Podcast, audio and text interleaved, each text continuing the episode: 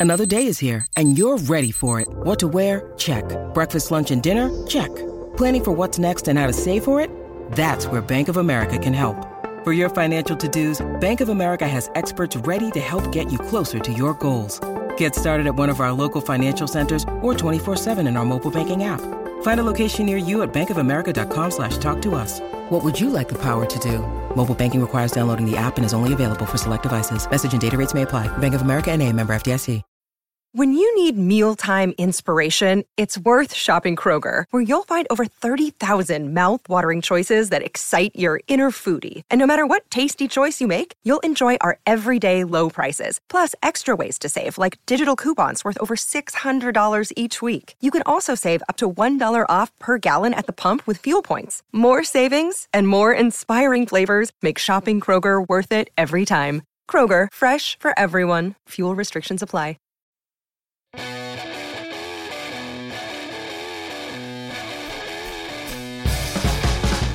This is Bryan Reesman. Welcome to Side Jams, which is now a proud member of the Pantheon Podcast Network.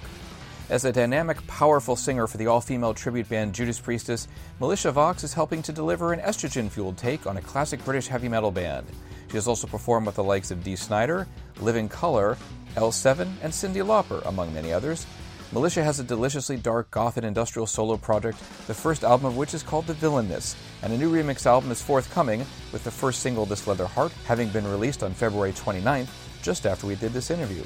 A woman of many talents, she is a classically trained pianist, directs and produces her own music videos, is a visual artist, and she has another musical project in the works which will be unveiling in the near future.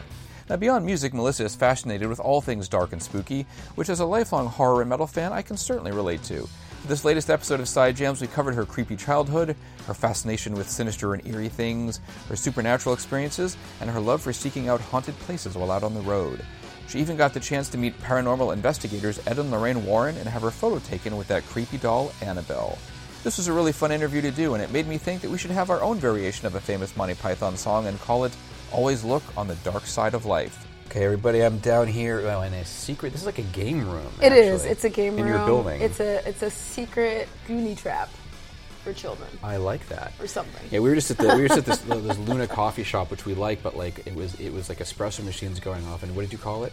Oh, I said it was like the portals to hell. It was like the gates of hell Opening up. opening up, but really they were just making espressos.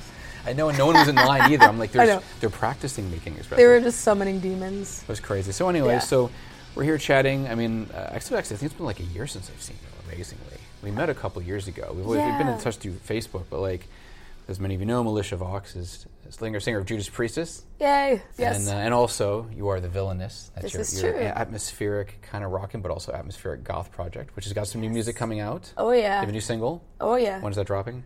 Um, leap year. I could not resist Oh, the 29th. releasing something on the 29th because I want that date emblazoned on the single forever. Fabulous. Yeah. So you can only listen to it once every four years, isn't it? Right. Yeah, absolutely. And it's never going to age. That's good. so Actually, that's Eileen Warrenis' birthday. Speaking of creepy. on the 29th? Uh-huh. Oh, Yeah. I- I see you're trying to do something sneaky with that. I'm not sure what it is. It's just like cursed, the cursed single. it is a cursed single. It's like well, the thing about the single is is that it's actually a remix of a song I already had released. Okay. Like a song from the villainess called This Is She, which is like a very dark, creepy, like uh, Yeah, yeah. ferociously female uh, super sexy song. And so I I'm gonna release a remix album this year because I got some of my friends to like remix tracks and make them sound like you know super crazy. But I wanted them to Okay. be very different from the original versions in the Uh-huh. way that like Nine Inch Nails released Broken and Fixed. Yeah, So yeah, like this yeah. is the kind of like a, like answer to that. So the songs are quote unquote remixes, but they actually end up being new songs on their own. Okay. You know, just kind of like how like this song is called "This Leather Heart," but it is this remix of "This Is She," but you never hear "This Is She" in the song because now it's become this. It's taken on this new life, Okay. and um, I kept like pushing it on my friends to remix it, and then no one wanted it. so I ended up remixing. Everybody wanted to do my upbeat songs, so I was like, okay, well, I'll do it myself. That's how most things in my life work. Um, Yep. So I ended up making the beats and like remixing this thing and like producing it and mixing it myself. Seriously, the beat was like keeping me up at night. I was like, I just have to make it. So I did, and now I'm releasing it as a way to like precursor this remix album, and I'm pretty proud of it because it's like something that people don't necessarily know me for is to make this like kind of like super throbby, like deep electro industrial. Me- it's it is industrial metal because I kept the guitars. Mm-hmm. So like you know Doc Coyle, right? Yeah, yeah. He's in Bad Wolves and he was in God Forbid. Yeah. He's he plays guitar on all my stuff. He's he's got the guitar parts. I just chopped up his guitar parts and layered them onto this new mass, Okay. and it just sounds really heavy. Heavy. So if ever there was anything such as industrial gothic metal, this is it with breakbeats. With breakbeats, of course, of course. So it's like it's super funky.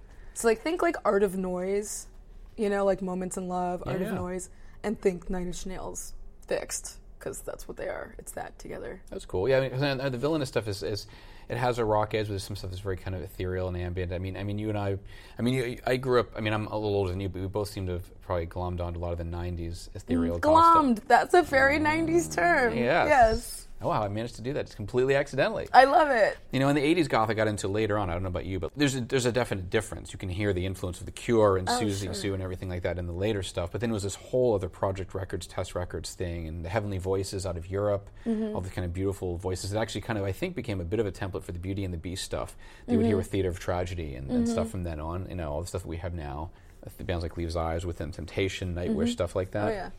I'm not so much into like I appreciate symphonic metal, but I'm more gothic metal, but also like I like beats. Like it has to it has to have like a really dope beat. Yeah. And it's got to have un- something unusual, genre bending edge to it. Okay. Like where you hear unexpected sounds or you hear like, you know, unexpected uh you know, tones or even rhythms and things like that. Like I like to take like a reggae tone beat and make it like super heavy because it just seems more aggressive to me. It's like just there's a very tribal like energy. I think that's part of like Tool's magic mm-hmm. is like the beats are so tribal. Like you don't really realize it for, at first, and you're like, why does this sound like the heaviest shit ever? And it's because the beats are just like old tribal beats in a way. It's really primal. And you and I also bonded on just spooky stuff. Oh, Goth and- oh, yeah. and, horror movies. And I was like, oh, Oh, you're one of those. I'm one of those. A dark heart. Yes, we're dark hearts. And You've been telling me a story about when you were a kid that you you, you, you kind of were like the blood splattered bride. And that's Yes. kind of what you were. So pl- tell tell everybody about that. I, okay, so this is like a crazy little anecdote from my past. So, when I was a kid, I was the flower girl in my cousin's wedding. And it was the first time I had gotten my own like flowy gown. And uh, it was so goth. I mean, it was ridiculously obscenely goth. Yeah. And it was just kind of like this pale ivory, you know, uh, sheer tulle material and very, um, you know, they, it kind of belled out. So when you walked, there was like a train. You know, it's just Yeah, like yeah. a super gothic, and um, and I loved it so much. So on Saturday mornings, I used to get up and watch horror movies. You know, my parents would be sleeping upstairs. It'd be like early in the morning. They just want to sleep in, and I'm downstairs watching like The Howling, and and so like I got the bright idea, like yeah, I'm gonna be like a blood bride. So like I got my mom's red lipstick, like painted my lips red, of course, and then like drew blood splash slashes and splatters on this gown, and took photos of myself, Polaroids, and I thought I looked great. my mom saw the dress and she was like, "What are you doing?" She was so beside herself. And I was like, "Oh, I'm in a horror movie." She was like, "No, you're not." like, it was just, I don't know, it was too crazy. But um, yeah, so I was always drawn to like dark things for whatever reason. yeah, yeah, yeah. I really am not sure why, just because Because you liked it. just because it was exciting. Um, you know, I told you the story about how I used to watch. Um, my first horror movie was Dawn of the Dead, and Yeah. I would remember that scene where all the zombies were falling out of the elevator, and I used to think about that all the time when I would look at the closet door when I was sleeping, and it was like exciting. You know, it's like I wanted the zombies to come out, like I wanted to be, you know, I don't know, I wanted to see them, I wanted to be like with them or part of them or hang with them or I don't know, some crazy thing. But my supernatural favorite, I'm, I'm a vampire person. I love vampires. Yeah, yeah. Yeah, I have a thing. your thing. I like a I don't, I don't see any story. fangs yet, though. You know what? I kind of have a natural fang. A little, a little bit. A little bit, a little bit. yeah. But that was not intentional. it's just, just like it's nature. But um, yeah, I'm- have a, a soft spot for vampire stories more than zombies. I don't really love zombies. I would say that Dawn of the Dead thing was like it was just the gateway drug. I'm a vampire person and a supernatural person. Like I, I love poltergeist and stories about possessions and things like that. Now, you said you had a vampire story. Hmm? You said you had a vampire story? Mm-mm. Oh, okay. I used to like vampire stories. I like vampire stories. Um, but I had met the Warrens. You know who they are. Yeah, yeah. I met the Warrens in 1998. really? Mm-hmm. What were they like? They were exactly like like how they're depicted in the Conjuring movies. They're Really? they are like that. They came to my school, like you know how like at the beginning of the Conjuring movies you see them like at some school like doing presentation. Yeah. Like that's what they did at my school. Wow. So because I went to our, uh, music conservatory, we didn't have sports teams. So I was on the student government, and we thought it would be cute for Spirit Week to actually have it be like supernatural themed. So, Oh, so our Spirit Week was uh, featured the Warrens, and I remember this girl Melinda from my class was like, "Oh my God, there's this couple, and they're ghost hunters. They're real life ghost hunters." And it's like, this is like the internet was like was around, but it wasn't like what it is now. Yeah, you know, yeah, yeah. like you really had to search for somebody to find stuff like this. It wasn't like loads and loads of tons of information, especially Yeah. like for older stuff. It was like you had to dig. So she found these the Warrens on the internet and then booked them to come to the school and show slides and videos of Amityville and possessions and all these cases that they had worked on. Wow. Yeah, so I You were creeped out? No, yeah, no, Oh, not like, at "Yeah, all. I was great." like, I was like, this is awesome. Um, and actually, Lorraine, like the school was in Boston, so it was like suspect as far it was haunting suspect Yeah, yeah. for sure. And there was a couple weird incidents that happened when they were there. Um, and I ended up talking to them, and then later going to the Warrens' house in Connecticut, where they have the uh, the museum in the basement with all their collectibles and stuff, and was able to like re- I reconnected with Lorraine and like her her son-in-law who's now taken over the business since she's passed and all this. So it's like saw it goes you, deep. You saw all that spooky stuff? Oh, I have pictures with Annabelle. People are like, "How could you even stand near that thing?" And I'm like, "I loved it. I don't know. It's Yeah, she hasn't come for a visit lately, has she? no, she has not. Unfortunately, I wish she would call or write something. Oh, I'm sure she'll find a way to get to you. yeah, You know, it's funny. Like as a kid, I was fascinated. Like I had a, bi- a book of spiders for the first years of my life. I loved spiders, and I had these, this book with these big pictures. And it's strange because then, then I just, I later I just didn't like spiders, probably because they would always bite me or whatever. I think we used to go camping, and the daddy long legs would always crawl up on me. I'm like, really, guys? You know, you're a spider magnet. yeah. And then later on, I ended up. Uh, I had a, a girlfriend who had a pet tarantula, and at one point, I had two pet tarantulas. See, like I'm fascinated by tarantulas. I'm attracted to spiders. Yeah, yeah, okay, yeah. like if for for whatever reason. Okay. Um, but I would never imagine owning one or having to care for one. yeah, it's. That's like another level of I don't know what that is. Did she you had- ever ask her why? she just liked them. I mean, she had a spider tattoo. She, I, there's just something about them. I, I'm, I'm trying to remember why she did. I, I remember that at one point, you know, uh, one of her apartments was off of uh, um, Main High, I think Route 93 in Boston, and she, and she had to feed it crickets. So outside the highway's roaring by, and inside there's these crickets chirping. I'm like, this is just really weird. It's like city living and country living combined together at night. Um, wow. yeah, You know, interestingly enough, um, every time I finished a song, I've never said this on record, but like my closest friends know, every time I finished a song uh, at this studio that I worked out of in Hollywood, Hmm. s- like spiders would come out Really? in this studio space. It was the weirdest thing. I have pictures of it. Like every time I finished a song, it was like all these spiders would come out and say hi. It was the weirdest thing. That's your biggest fan base, evidently. Kinda, yeah. Too bad they can't pay. Just call me Black Widow. Yeah. Too bad. Yeah, seriously.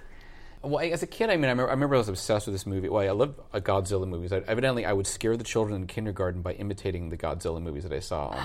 Because you know, Did you do that for me right now? What would you do? Oh, I don't remember what I did. It was just like me going, Like a roar. Like I would, I'd be like robot. I, but I, I probably, I guess I must have put my hands on, and been like, ah, you know. And I guess the kids were disturbed by this, and I was like, I find what's, that what's wrong? hugely effective. Yeah, it's great. Even now. You know, and, I, and or I would, I would imagine, you know, whatever Rodan flying overhead, they didn't know what the hell was going on. Like, what's wrong with this kid? And then, you know, I love this movie, The Beast with Five Fingers, with Peter Lorre, about this pianist who has these people visiting his villa. He dies, and his severed hand comes back to life. And the optical effects were so good that when they had the hand playing the piano at night, you could see it was kind of cut off, and you could see like the two wrist bones there. Like it was so good that it looks fantastic today. And so I can ima- I can understand now why when I was a, when I was like a tater tot, how that that freaked me out for years of having dreams of this severed hand flying at me trying to get me. It's like you have those kind of things. Well, I kind of like took it to another level when I was a kid. Uh-oh. Like I know it's so twisted, but I feel like there's other girls that maybe horror goth girls if you're out there. Oh, sure. And uh, you want to leave something in the comments about this because I think it's a thing. I remember as a kid being sexually attracted to Tim Curry as Darkness in Legend. Like when he was the devil. like seriously, if you like probably if you put it on right now, like I'd have to have a moment alone. Like it's like it's a very erotic thing. That's like sort of like the ultimate bad boy thing. Like it's just Yeah, like he's attracted- like a huge like demon. devil. Yeah, like it's like and like with the voice and everything, it was just like so hot. You know, like I was a kid, I used to pretend I was Lily. You know, Black Lily with the cage on her head and the black dress. Now we're really getting into my fantasies, right? like it's like this is where it all comes from. My poor parents, they have no idea. Splash Weather Repel Premium Windshield Wash features a three in one formula that repels rain, sleet, snow, and bugs while leaving a streak free shine. It keeps you seeing safely all year long. Pick up some at Walmart today. See safely on the road when you apply a little splash. What happened? I had posters of Freddy Krueger on my wall when I was a kid. I thought I used to kiss. wow. Yeah, it's like next level stuff. It's, not- just like it's, not just like it's like the opposite of Elvira. She makes a joke at everything. Like, no, man, bring it on. They- This is great." totally. I mean, Elvira, she's like the ultimate, right? I mean, It's funny because I remember there was, I, I had a discussion with somebody that I know who runs a horror comic website, and he was talking about the fact that Vampira was the original, and Elvira kind of came along and sexed up that whole thing. Mm-hmm. yes, for sure. And, and then Vampira faded. And, been, and there's some people who remember her, but not the same way they remember Elvira, because they remember Oh, the sure. boobs, of course, and all well, that. well, Elvira was like so commercial. I mean, she was like a, she did like, you know, you would go to like a liquor store and there's a cutout of her, like a cardboard Yeah. cutout of her, like selling beer and shit. You know, it's like it's so random. well, it's funny too, like It's super commercial. I, I, I think say. about the goth and metal worlds because, in a way, like the goth scene doesn't ever really want to get as huge as, like, say, what metal became. Metal's underground, and yet it's not. It's still mainstream enough that certain bands are getting in the top five or top ten. Whereas, like, goth bands don't really do that. Goth No, artists it's rarely. so underground Or it's like a crossover thing, like Zola Jesus, where it just sort of it's it's not truly goth, but it can appeal to goths. I guess. Right. Like, right. You don't never, you rarely ever get these things. I remember Cher's son had a band called Deadsy, which had did one album. I Mm-hmm. had the album that they didn't release, and then the album that they released was better. But like there was these things that the late '90s, I think, just pre-Columbine, goth was sort of ready to have its Sure, main. It had its mainstream moment in the '80s, but it, this was a different thing. Well, like Type O Negative was like the ultimate goth metal band, you know. Yeah. And they were, but they um, were tongue in cheek too, though. Right. You know, No, my girlfriend's sure. girlfriend and Oh, stuff like that. It's all. Whereas, like, I don't Kill you, all the white people was Yes. the song. I was like, what the? like they would just make jokes. I mean, it's that's a whole nother level. But like Danzig was doing that thing. Um, But the you real know, goth where it was stuff, the real goth stuff, like the real Yeah. sort of, as opposed to heavy music, like Right. just more like ethereal and kind of even classic '80s goth, or right. some of that stuff was sort of getting there, and then I think Columbine kind of Well, Marilyn Manson Yeah. was like goth rock, and then it ended up taking on this whole other thing, and you know, Columbine made that whole thing come crashing down. Yeah. I think there was I think there was a prejudice that kind of came about. I, I don't think sure. I don't think it was just Columbine, but I just felt like I was writing stories. That was a turning point for sure. yeah, I remember writing stories for Detour and CMJ in the late Well, 90s. and it anytime felt they- like, uh, oh, go ahead. No, no, it just felt like it was getting it was getting there. Yeah, well, anytime an artist gets pegged for, for like or blamed for loss of life, you know, Yeah. over their music. I mean, Judas Priest went through it too. Yep. You know, it's like, The 30th anniversary of that this year. oh my god, so crazy. I'm late with Priest, so like, Yeah. I didn't know when that whole thing happened, but I watched the doc at, way after the fact. Oh yeah.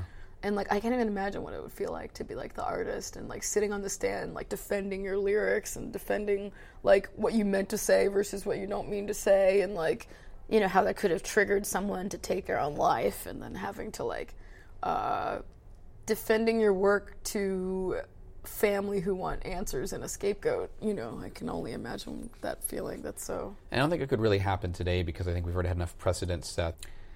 And I look at horror movies. Actually, horror movies are more mainstream now in the last ten years Sure. than they've ever been. Yes. was, there was well, the '50s and '60s. It tended to be camp. There were, Mm-hmm. were some things that were spooky, but there was a lot of camp stuff because Hollywood treated sci-fi the same way, like really Mm-hmm. Yeah. ridiculous-looking aliens that were just made out of rubber that looked really bad. Right. And then this, like, with the arrival of like Rosemary's Baby and The Exorcist, they Well, got that one- amped up. the stories got better. Yes. You know, so I mean, I was a huge Exorcist fan, and Yeah. like, I didn't really get into Rosemary's Baby until later because I, don't- I don't like pregnancy horror stories for whatever reason. I'm just like, okay, lost me. I'm just kind of like, blah. Um, but It I mean, The. Exorcist is the is the is the crown.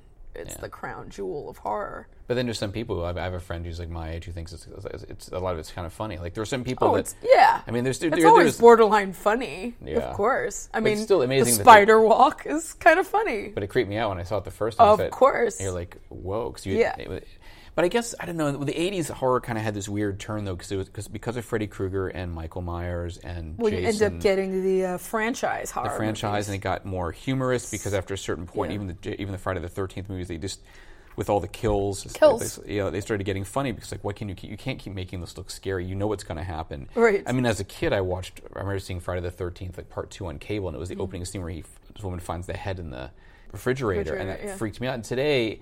It's a little different because people have gotten so used to extreme violence and some of the crazy Uh-huh. stuff that went on and all the torture porn that came in the wake of Saw, particularly that whole franchise. That it's different now. Mm-hmm, Yeah. It's sort of fascinating to see what older horror movies people still like or they're attracted to because you think that there's certain movies that you think, oh, you're going to love this, and you're like, eh.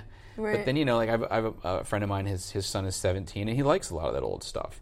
He did wait to a certain age to let him see it, though. He didn't Mm-hmm. let him watch it at like 10 years old, which I thought was interesting. You know, he waited until he was, you know, like early teens to really get. That's, that's when we would be. Well, you were watching The Howling, and probably I you know, really digits, young. So I mean, and like my my friends' parents used to tell my parents, "Don't let her bring horror movies over to our house anymore." wow. Yeah, it was that bad. Like Oh, I was yeah. so addicted. But you seem so sweet and normal. Well, Well, that's when, when because you're when on stage, obviously you're raging in your, in your metal mode. because but like, I'm able to like vent that shit. you know, I feel like if you don't have an out- outlet, that's what makes you crazy. yeah, because people probably look at me and go, "Oh, you're so nice." I'm like, "Yeah," but inside my mind lurks some very thoughts. What did you call it? You said tragic. Uh, Well, I'm, oh, with the Tragic goth- romantic. Yeah, I'm with the goth thing. I'm, I'm, I have a trauma- tragic romantic allure. I'm, well, I'm in touch with my inner tragedy. That's what it is. Uh-huh. And uh, I love it. And I, and I think also like you and I, you know, went through certain normal teenage things, but you know, I don't think either of us has had set, like major. There's certain major trauma people have gone through. They, I mean, Yeah. and I think people who have been through a lot of really tough stuff probably don't view it the same way we do. It was Oh, really. sure. I don't know what the fascination is with that darkness. Why I like it. I mean, I, I collect old DC horror comics. I love. I still keep up with new horror movies. I go see. I pretty much go see everything, even the bad stuff. I love anything that like A24 puts out or Blumhouse. Like they're making really cool, like unique horror stories right now. The So Witch. like, of course, and, And, like uh, you know, Hereditary is like that to me. That's like one of the best mo- horror movies to come out in recent. Ari Aster is like, but he makes those stories. Like he makes. He's one of those people that I was telling you. Like I'm only interested in stuff I've never seen before. Yeah. And he's one of those that consistently makes stuff that has just never been explored. You know, like ultimately, like I always have said, like the most horrifying things are like people, real life, you know? Yeah, yeah. And even like family secrets and things like that. Like he goes into that territory, which like has never really fully been realized in any other horror movies. Not like this. Well, you know, what's interesting too is that we've, t- I mean, like, you know, you have the Italian horror of like Lucio Fulci and Dario Argento. It has some really striking imagery. The stories aren't always amazing, but Mm-hmm. Right. the imagery and with Tenebrae is, is pretty wild. But then there's also a, under, there's more than undercurrent of misogyny there. Of like as a woman, how do you feel about a lot seeing a lot of that stuff? Because Well, I mean, like I'm, I guess, desensitized to a lot of it, honestly. But like now, I've kind of reached a stage in my life where I'm just like, I don't want to see that story anymore. Like Yeah, I'm yeah. tired of it. I'd rather see like I think that's part of the reason why Hereditary was so damn good to me was like the female lead is unreal. Like you've never seen a character like that. oh, yeah. Toni Collette's character God. is unreal, and then like some of the things that she does in it, you're just like it's you just like I said, you've never seen it before. But it was like a fully fleshed out character. That's what I enjoy. I want to see fully fleshed out characters that have a lot of depth that do some of the most fucked up visual things you've ever seen in camera. You know, stuff that stays with you when you look at it. You're gonna remember it when you go home and turn off the lights. That's Yeah, the yeah, kind of stuff that I like. Well, I like, I like it when it has a point. Like my favorite Yes. horror movie is The Changeling with George C. Scott, which Oh, is a, wow. haunt, a haunted house Uh-huh. movie, which is it's it's a murder mystery, but it's it's got different levels going on in it. I mean, See, I don't like like baby things though, because there's like the the changeling was in the The yeah. kid. Uh, Like I get lost on like what it's baby pregnancy horrors. I just go. Eh. I love at least I love things that challenge your sense of reality. It Yes. also, yeah, there's a lot of that stuff, and I mean, and and then you know, in music, the, the thing with goth is it's, I, I've, I've actually learned to appreciate the the lyrics of Sisters of Mercy a lot as I get Oh, older. sure. You think of them as like the prototypical goth band. When you Sure. listen to what they're talking about, it's very different. It's very different. Yeah. Like, more Well, real world themes. It's Yes, that's like, the thing with like goth. I think people listen to the music and they don't realize the depth of what is going on lyrically. Yeah. You know, um, but the ones that do, those are the ones that fall in love with it. You mean, know, the tragic it's the same thing with the Cure, though. Yeah. Because the Cure, like, I mean, Robert Smith says that he doesn't identify the Cure as a goth band, which is like, how can you say that? But um, but he he says he doesn't. There's but arguably they're a pop band to some degree. Let's go to bed and you know, Yeah, like- Friday I'm in love. But he, yeah, but he said like he was like the only goth song that we ever wrote was "Cold" off of uh, pornography.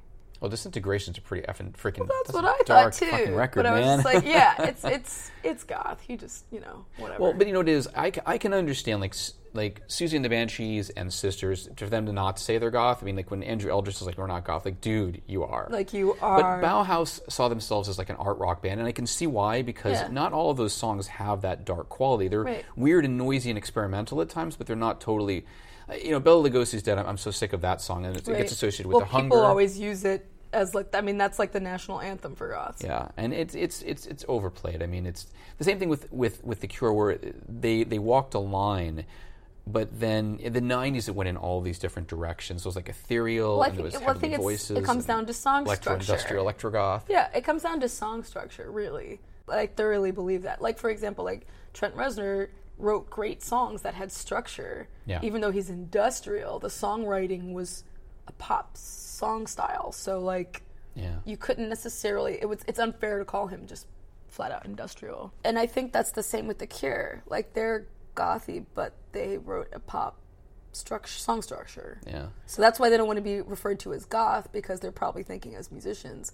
Goth means we're kind of making formless music when it's not. Well, Trent Reznor to me was more goth than say Marilyn Manson. I always thought there was much more of that vibe with him. I thought it was funny when Madonna did her goth thing with Frozen, and then she's like, like, "Oh, I'm not, I'm not goth." I'm like, "Yeah, but you just totally Mm-hmm. just you ripped off the image yeah, and the whole shtick. Don't sit there and like deny it. That pissed me off. It's well, like, because I Yeah, mean, she's Madonna. she's just divisive. period. That's all. She should have her own genre called divisive. yeah, you know, or derivative, you know, whatever. But yeah, oh, but I digress. I did want to say that, like, um, you know, because we were talking about like how all of this is like overlapping and, and, and like an incestuous thing Goth, for me. metal, horror, Goth, metal, horror. Yeah. So when I'm on tour, I always try to hit up like the weird points of interest, Yeah. like the oddities, the um, unusual, Yep. like sites where this happened or such and such movie horror movie was filmed here or Mm-hmm. That kind of thing. So like like when people ask questions like, "Oh, so like when you're on the road, like what do you do like when you're not like doing the show?" And it's like, you know, it's me driving around whatever band I'm with to find haunted places or to find like the find it? weird spots. Oh yeah. What was the Oh yeah, haunt- I what was, find what was the most haunted place? I do found? my research before I get there. The most haunted place? Um, well, we played up in Erie.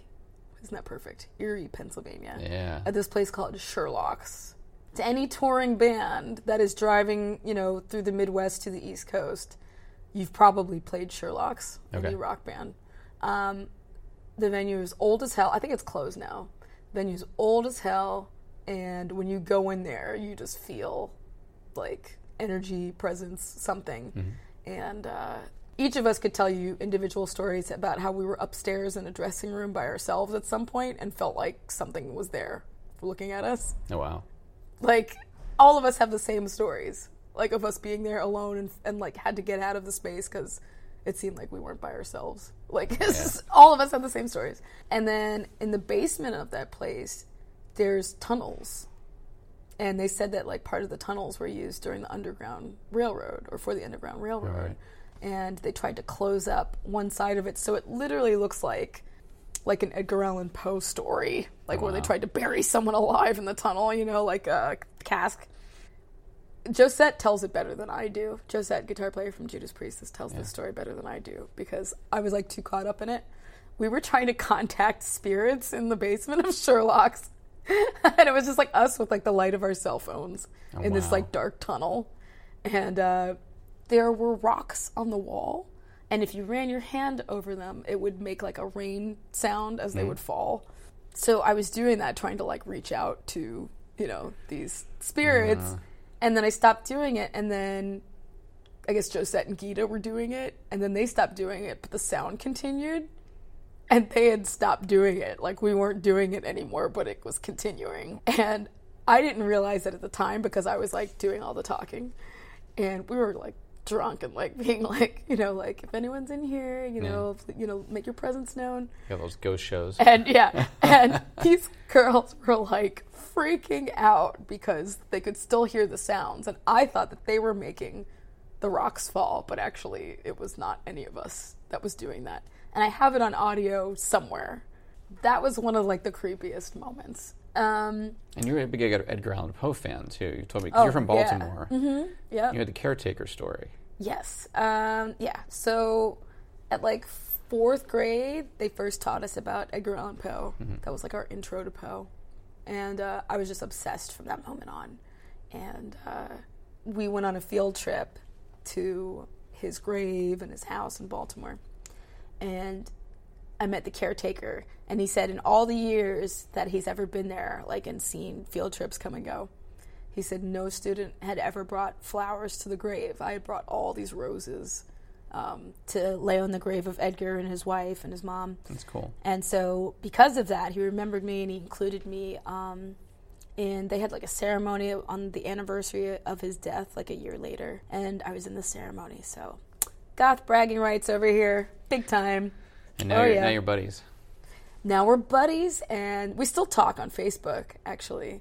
And uh, this is since I was in fourth grade. Okay. Wow. like, and you know, he looks like how a caretaker should look. He's got brown tweed jackets and you know, thick glasses, and he's got uh, four fingers on one hand, which I never asked him Right. how that happened because it's more fun to like think of how it happened and imagine how it happened than to ask him the truth. but he's still the caretaker. Do you think that maybe part of the uh, the attraction to dark stuff for you is the imagination that you're just conjuring these things in your mind? Oh, of course, of course. I was an I'm an only child, so that was probably the big payoff. Was my man would- my mind would be able to like weave these stories and create these pictures and imagine, you know, these unusual si- situations in my head. You know, Have you ever thought about why you like all the dark stuff? sure. I've thought about why. Have I come up with any good reasons? No. It's just something I've been into since I was a kid, and there's literally no explanation for it, other than I find it exciting. You read any, any horror books? Oh, sure. I like true crime. Mm-hmm. You know, I listen to a lot of true crime podcasts. I love a HLM. you know, I listen to HLM on Sirius satellite radio and watch like forensic files and uh, you know serial killer stories. And my girlfriend Um, loves the true crime stuff, which can be more gruesome than some of the stuff that we, you know, Oh yeah, watch. I'm a big Aileen Wuornos fan. I like anything that you know. I love her work. Yeah. oh, God. I just like you know. I just Careful I, you say that. Like, I, rem- I your know. I just like I was so obsessed when she first came out because I was still a kid, Yeah. and I remember the news was blowing up, going, "There's the the first female serial killer," and I was just like, "Wow! Like what happened that pushed her to this?" Because women don't do that shit. So I find her more fascinating. Like it's more of like a fascination rather than like, oh, oh I want to be like her or anything like that. I mean, it's like that's not the interest. I'm amazed by stories, you know, unusual stories. We conjure our own ghosts in our mind. We live with those every day. Sure. And I think that's a lot, what a lot of I think a lot of horror films are metaphorical, and, and, and people who are critical of certain ones don't get that it's not simply about that. The Haunting of Hill House, the series, is about grief. It's mm-hmm. about loss. Yes. It's about coping with a lot of emotions you don't know how to deal with. Mm-hmm. So a lot of those things in there that could be real ghosts, could be things in people's minds. Sure. It could be the house, you know, it's the house manipulating them into whatever. But Sure. yeah, We had a thing like that. Okay, so like I grew up in Maryland between like Baltimore and DC. Yeah, yeah. So like Ellicott City, Columbia, and like it's super old. Like it's like the buildings are old. Um, but there was this one spot in Ellicott City called Hell House. It was uh, it was a, a school that had burned down, like a women's college that also was like I don't know. They said so many stories about it. They said it was used as a uh, as a, a mental, you know, like a mental ward, like a like a psych ward or whatever. Um, and it was a college. It was this and that, and you know, and it was this big sprawling building that sat on top of the highest point in Ellicott City. So it was not uncommon for like teenagers to go down there and like smash the windows out or go up there and like do drugs, have sex, like drink, whatever, you know um, or just like try to climb in and like look around for like you know the cheap thrill, whatever. But like, I used to go up there, like me, like I would go up there with a flashlight and just oh, like wow. you know look around. Like me and my best friend at the time would go up there and try to crawl into the house. You know, I mean like crazy shit. And there's a lot of cults mm-hmm. in that area, so it was like not uncommon to see like people, like a group of people in black trench coats you know, walking around up there, or to see like pentagrams carved into the trees with barbed wire wrapped around them. Wow. Or like dead animals in a circle. You know, like that's the kind of shit that was going on where I grew up. You know, so like it was so- normal. explains right? so much about you Doesn't it? see, it all makes sense. Like we used to go up there just for kicks, just for fun, just to mm. look around. You know, I wish I had like photos of this because it actually like got burned down on Halloween one year. Um, and now they do weddings up there. Can you believe it? they do weddings up there and special events. You can like get married at Hell House. And you wonder what they're taking home later on. I know, What's right? home with them. But it, there used to be a caretaker up there that would shoot you, like if you, like Oh, wow. if he caught you on the property. Like so, like there was all kinds of shit that went on up there. But I've always been attracted to that kind of thing, and any time that there's like a weird point of interest like that, like I must go. I drove the priestess girls like out into some field in Pennsylvania because they said the gates of hell were out there, Uh-huh. and all we found was a bunch of deer. but we went for it, damn it. Actually, Hillary Blaze's sister is a ghost hunter. Yeah, she would go on like she would go on like uh, whatever they're called hunts, whatever the hell. Um, I don't know. That shit is fun to me. It's my dream to like finish. Well, I have to finish working on it, but I have a uh, a horror movie story that I'm. I wrote the treatment for, and I have to like flesh it out more. It could or could not be a Conjuring because it involves the Warren. Well, I look forward to it. Yeah, yeah, yeah, yeah, yeah. Cool. Well, thank you, thank you. Thank I think you. I'm. Gonna, I think, Oh. I think I'm like. Oh, wait, go ahead. I fuck. I we didn't even get into like the October trips thing. On But I just was gonna tell you, Wait, like, me, yeah. I just like super quick. Every October, I go around to all the like haunted events Hmm? and like just try to cram as many of them in as possible. So I do like LA Haunted Hayride. I do Universal Horror Nights. I do, uh, you know, Queen Mary Two, Wow. Haunted Harbor. I do. Um, uh, I've gone to haunts in Nevada. I've gone to haunts in Florida. Um, all over the East Coast, DC. Yeah, yeah. I go to like Blood Manor in Bain in New York. I go to Wow. like I go to Brighton Asylum in New Jersey. I mean, like I've gone to so many.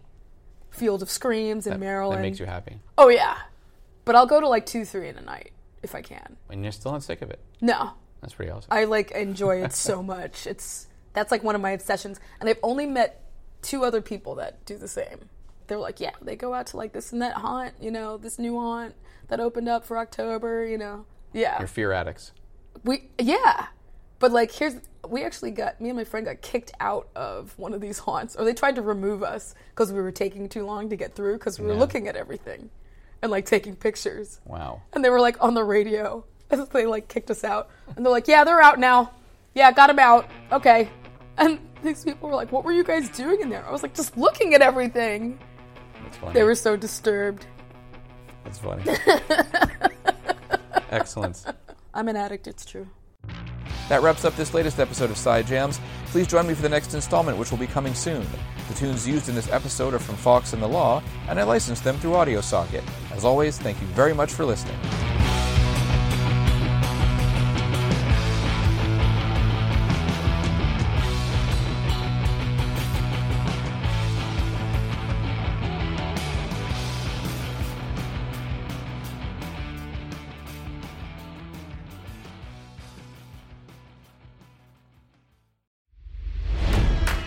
It's NFL draft season, and that means it's time to start thinking about fantasy football. FantasyPoints.com features industry leading experts and prognosticators using proprietary hand charted data to help you score more fantasy points. FantasyPoints.com is the place to go for whatever kind of fantasy football you play. Whether you play fantasy football, daily fantasy sports, or do a little bit of everything, Fantasy Points has the meticulously researched content to guide you to victory. And why wait for the fall? Fantasy Points also covers the new spring football league, the UFL. Join the guru, John Hansen, Scott Barrett, Joe Dolan, and other massive names in the fantasy football universe with an exclusive offer. Use code Pantheon for 15% off any fantasy points package, including the all in package, with access to every article, tool, and data nugget that Fantasy Points has to offer. That's fantasypoints.com and code Pantheon for 15% off at Fantasy Points. Fantasypoints.com, code Pantheon. Score more fantasy points.